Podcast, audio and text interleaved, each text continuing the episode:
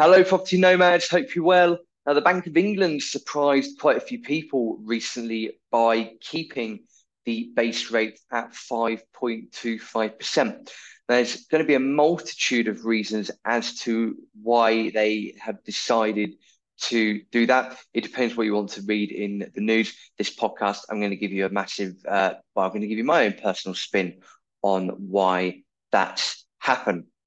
A couple of things. I don't normally do personal news on the show, but I will for this instance. Uh, at the time of recording, uh, I'm now officially married. Got married at the weekend in Mexico, uh, and it was absolutely delightful. Uh, that would explain why the YouTube content um, has been quite quiet recently.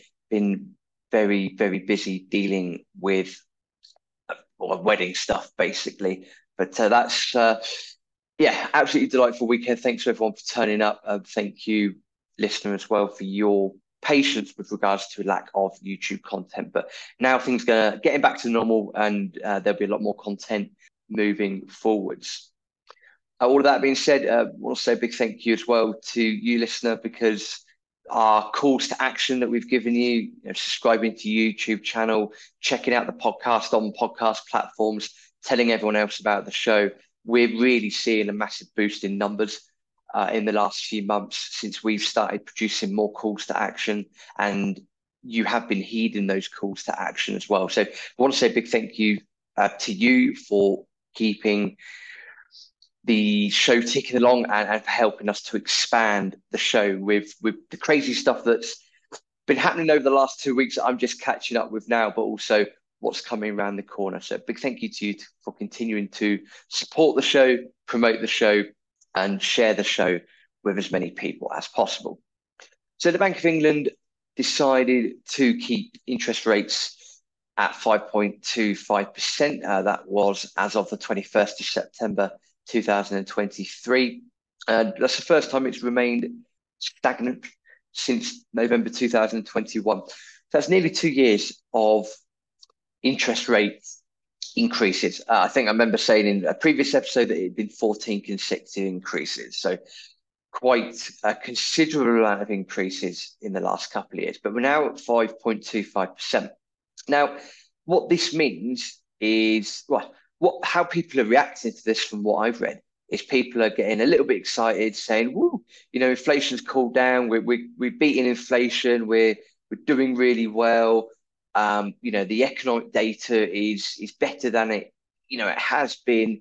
This is great news. This is wonderful, and maybe we can start to see interest rates come down. Unfortunately, that's not how that's going to work, and there's a couple of reasons for that. First of all, uh, the price of oil. Now, I haven't been at home since I haven't been back in England since the end of August, but I've I've heard murmurings um, that the price at the tank is is gone up quite considerably.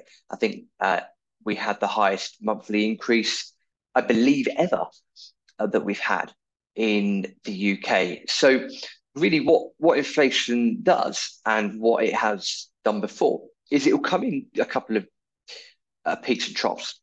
So we've had the first wave, and economic data, no matter how it's produced, and no matter if you want to believe it or not, the economic data has started to show us that things are, on the face of the numbers getting better. But because of changes to supply of goods and materials, what's actually happening is yes, the numbers are coming down, but the underlying supply factor hasn't changed. Therefore, you're going to see a second wave of inflation. And we're starting to actually see that already, i.e., with what people are paying at the pump and, and, the, and the price of a barrel of oil. So there's going to be a, a second wave of inflation uh, coming our way very, very soon. That's going to put more pressure on everything. And then we, you see, we're starting to be in that cycle. And it could happen for the third time. And the reason I say that is historical data suggests that sometimes it you can get a third wave of inflation. So this is where we're at at the moment. Uh, people shouldn't get excited about the fact that Bank of England has kept the rates the same. Um, they, you know, at the moment, the Bank of England and, and most places around the world are only going to have interest rates as their as their key tool mechanism. And, you know, with MMT, um, it's, just, it's just not going to work. It's just not working and it's not going to work moving forwards either. So, on the face of it, we could look at the Bank of England and say, okay, good news. Uh, they've not put the interest rates up.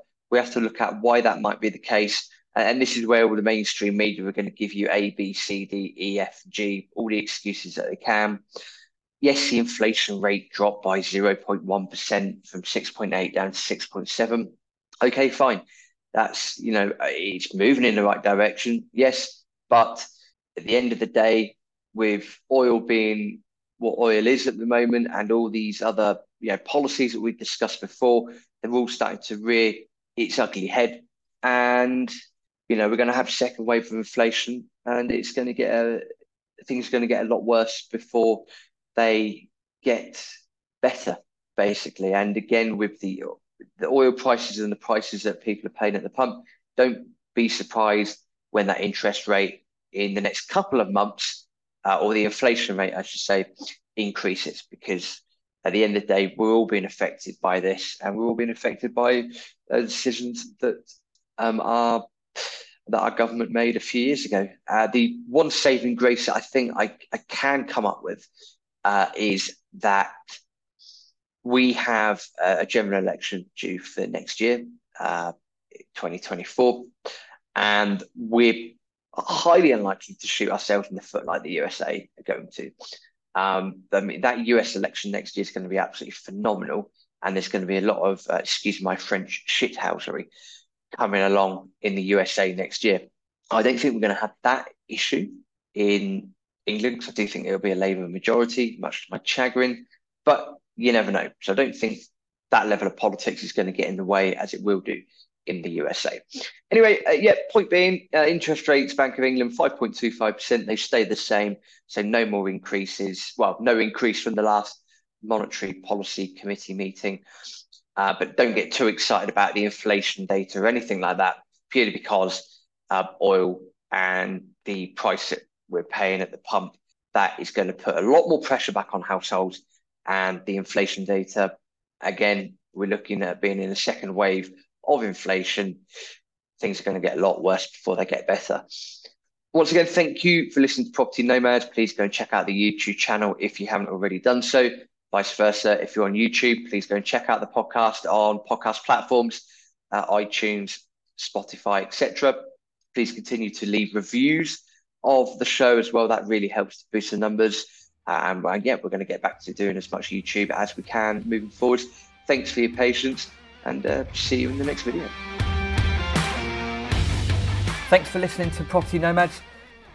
In order to find out what we get up to outside of the podcast, please do go and subscribe to our newsletter at tpnpodcast.com. That's tpnpodcast.com. Scroll down on the main page, join the TPN newsletter. It only comes out once a month. You'll also get a free gift for joining the mailing list as well and you will then have access to other things that we offer outside of the podcast. So, once again, head over to tpnpodcast.com.